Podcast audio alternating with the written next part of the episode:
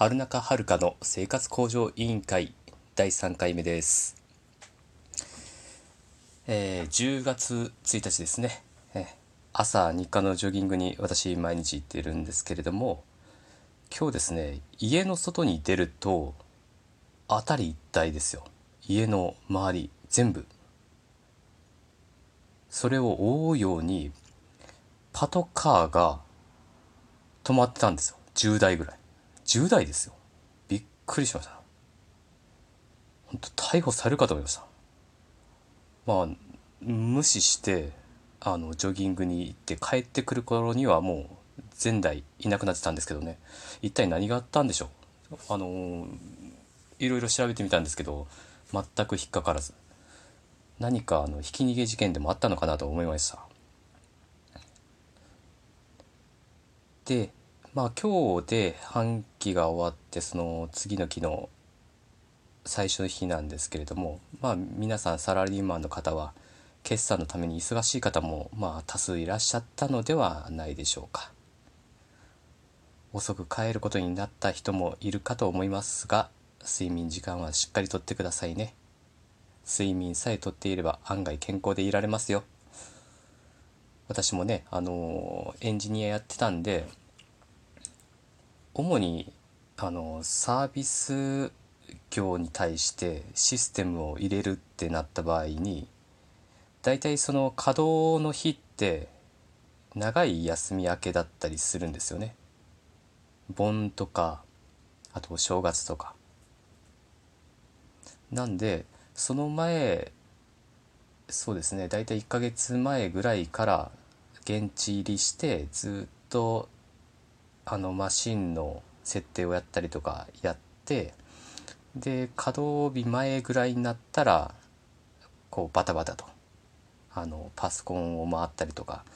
してたんですごいもうその時徹夜ですよね。あの50人ぐらいで徹夜してあのその建物の中全部回ってパソコンを設定しに行くという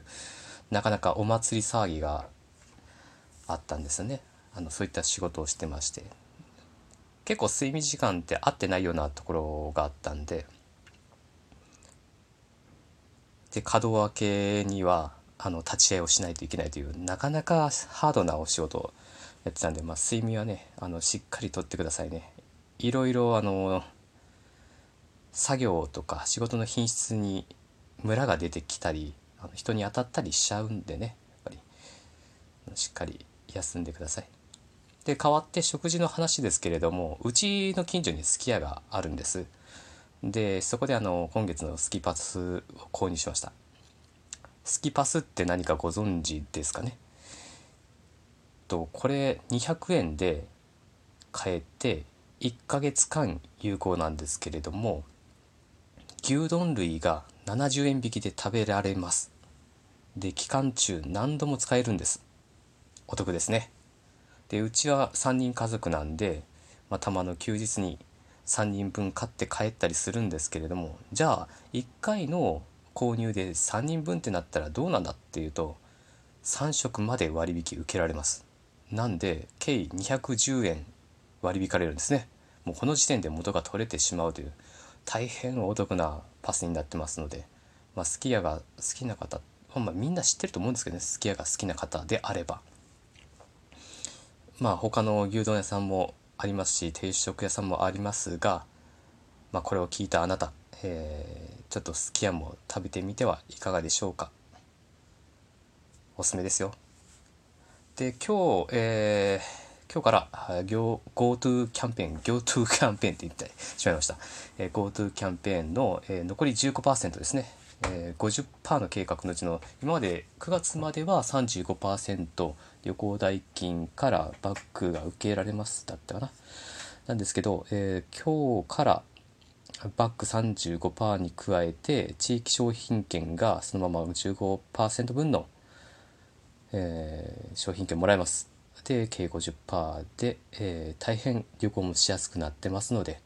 まあ、これからそうですねえっ、としばらくあの対象期間ということで、まあね、今まであのあまり出かけられなかったご家庭だとかいるかと思いますので、まあ、ぜひ計画を立ててみてお出かけしてみてください。これからね紅葉のシーズンなんでいろいろと楽しい時期にかかるかと思います。まあ家にいてもねあの結構めいったりしたりするかもしれませんのでねなんかいろいろ昨今ニュースで流れてますけれどもまああの毎日が少しでも楽しく過ごせるようにいろいろ計画を立ててみてちょっとした計画でもいいいいじゃないですか。立ててみてだからねそのちょっとした楽しみのために頑張るっていうのもまあ何でしょう。毎日を過ごすそうこのルーティンっていう上では大切なのかもしれませんね。でその50%のバックの GoTo キャンペーンなんですけれども、えっと、私は恩恵に預かれたかっていうとあの趣味のキャンプでこの、えっと、ちょっと前の4連休ですねキャンプに行きましてそれで使えないかなと思ってたんですけれどもキャンプって日帰りもあるじゃないですか。その関係なのかそれともそういった業態の関係なのか全くないんですよね。全くないんですよ。でえっとキャンプキャンプ場プラスレンタカープラス高速代とかでパックでないかなと思って楽天とかじゃらん見てたんですけど全くないですね。対象のところを行きたいところを近場で探してたんですけど全くないと。まあ、諦めまして普通に行きました。楽しかったです。また、えーと、春中春かの、えーと、キャンプサイトを立てますのでそこであの紹介したいと思いますのでまたここでご紹介したいなと思います。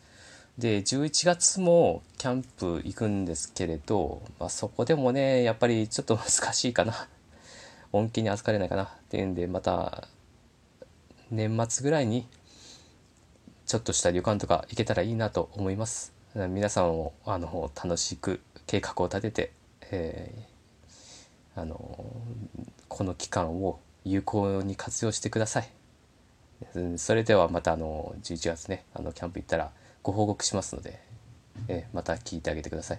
それでは今日はこの辺で終わりたいと思います。また次回の放送でお会いしましょう。